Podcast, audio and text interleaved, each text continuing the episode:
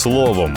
Про найважливіше на ранок 6 грудня 2021-го. Про переговори президента США Джо Байдена із Путіним, про інформацію стосовно активності російських військ біля українських кордонів та причину спокійної реакції на неї міністра оборони України, про діяльність Верховної Ради України на стику осені й зими, а також про кількість і особливості відомих нині штамів коронавірусу SARS-CoV-2.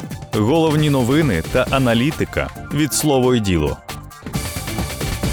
Президенти США і Росії Джо Байден і Володимир Путін проведуть переговори у вівторок ввечері, 7 грудня. Про це повідомив прес-секретар Кремля Пісков. Представник Кремля уточнив, що президенти США та Росії самостійно визначать необхідний час. Розмова буде проходити по захищеній лінії. Серед можливих тем розмови можуть бути стримування вторгнення РФ в Україну, збільшення військової допомоги Україні та запровадження санкцій. Раніше нагадаємо, переговори Байдена та Путіна анонсував голова Держдепу Ентоні Блінкен. Наприкінці листопада Байден підтвердив свій намір найближчим часом провести тристоронні переговори за участю президента України Володимира Зеленського та президента Росії Путіна. Між тим, розвідувальні спільноти США після вивчення даних дійшли висновку, що Росія зосереджує біля кордонів України угруповання в 175 тисяч військовослужбовців, щоб незабаром почати вторгнення. Про це повідомляє американська газета The Washington Post з посиланням на документи розвідки та коментарі офіційних осіб, а також Associated Press з посиланням на представника адміністрації США. Російські плани передбачають військовий наступ на Україну вже на початку 2022 року з масштабом сил, що вдвічі перевищує той, який ми бачили минулої весни під час раптових навчань Росії біля кордонів України. Цитує своє джерело в розвідці The Washington Post.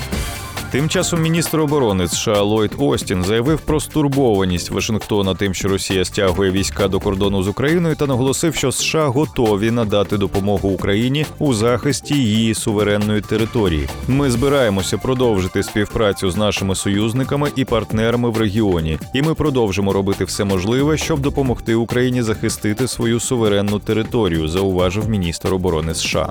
Раніше у Міноборони України пояснили спокійну реакцію на нарощування російських військ біля кордону. Міністр оборони України Олексій Резніков у своїй статті для західного видання Atlantic Council зазначив, що Україна згодна із західними партнерами з приводу того, що Росія є джерелом військової небезпеки. Однак, на відміну від міжнародного співтовариства, яке стривожене, Київ відреагував спокійно. Україна вже вісім років протистоїть російській агресії. Українці звикли як до постійної загрози на кордонах, так і до потоку російської дезінформації. А ще Резніков зауважив, що вторгнення російських військ в Україну може обернутися серйозними наслідками для всієї Європи.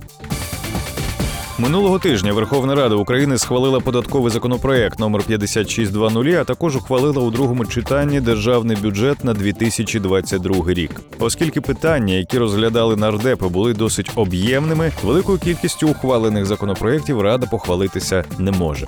Із 30 листопада до 3 грудня депутати ухвалили 11 постанов. У вівторок було затверджено проміжний звіт ТСК із питань розслідування можливих протиправних дій представників органів державної влади та інших осіб, які могли б сприяти порушенню державного суверенітету України. Також було ухвалено постанови про вручення премії Верховної Ради, про призначення позачергових виборів і про кошторис парламенту. За тиждень було ухвалено 12 законопроєктів, 3 за основу та 9 в цілому. У другому читанні Рада нарешті ухвалила ресурсний законопроєкт, а також проголосувала держбюджет на 2022 рік.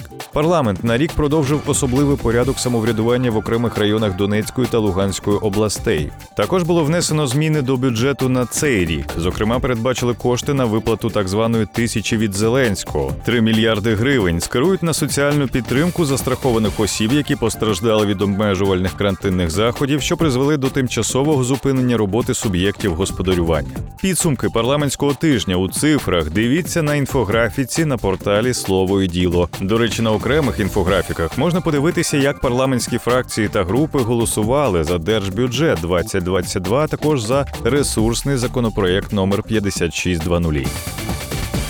Світом почав поширюватися новий штам коронавірусу Омікрон, про який ученим відомо ще не дуже багато. За попередніми даними, на відміну від Дельти, він не викликає тяжкого перебігу хвороби, але водночас може бути більш контагіозним, тобто швидко поширюваним. Незважаючи на невивченість цього варіанту, чимало країн світу, і Україна в тому числі, вже почали вживати додаткових заходів безпеки, зокрема обмежувати або закривати в'їзди з деяких країн Африки, в яких було виявлено свіжий штам. Улітку 2021 року у Всесвітній організації охорони здоров'я вирішили позначати штами коронавірусу літерами грецького алфавіту замість того, аби використовувати назви країн, де штами було виявлено. Штам коронавірусу Альфа було вперше виявлено у вересні 2020 року у Великій Британії. Найхарактернішими його симптомами є кашель, втома, біль у горлі та м'язах. Альфа, порівняно із нульовим китайським варіантом, поширюється швидше. Штам бета виявили у травні минулого року в Південно-Африканській Республіці. Його особливість у тому, що він активніше поширюється серед молодих людей і найчастіше викликає у них ускладнення. При цьому існує ризик повторного інфікування серед тих, хто раніше перехворів на коронавірус або вакцинувався. Бета не має жодних специфічних симптомів. Картина типова для захворювання на коронавірус: температура, кашель, втрата смаку і нюху тощо. Штам гамма вчені зафіксували рік тому у Бразилії, хоча є думка, що він циркулював із липня 2020-го. У міністерстві охорони здоров'я Бразилії заявили, що цей варіант утричі заразніший ніж виявлений в Ухані. При інфікуванні цим штамом спостерігаються стандартні для коронавірусу симптоми, проте захворювання важче переносять молоді люди та вагітні жінки. Також там може долати природний імунітет і викликати повторне зараження у людини, яка до цього вже перехворіла.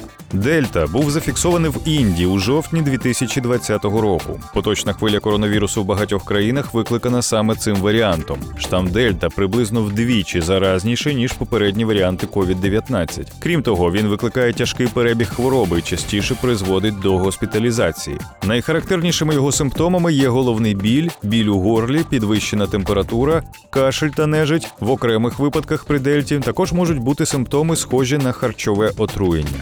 Омікрон же, як і бету, виявили в Південно-Африканській Республіці у листопаді. Наразі вчені не знають, чи викликає штам тяжкий перебіг хвороби, але за попередніми даними, які надходять від МОЗ країни виявлення, такої небезпеки немає. Проте цей варіант вірусу може мати підвищену контагіозність. Омікрон має два характерні симптоми: втомлюваність та прискорене серцебиття. Ще можуть спостерігатися висока температура і ломота, а втрата нюху та смаку майже не зустрічаються. Скільки взагалі мутацій коронавірусу існує, і що про них відомо? Про це читайте у нашому дослідженні з інфографікою на сайті та в телеграм-каналі. Більше цифр, більше фактів, матеріалів і аналітики знаходьте на слово діло.юей.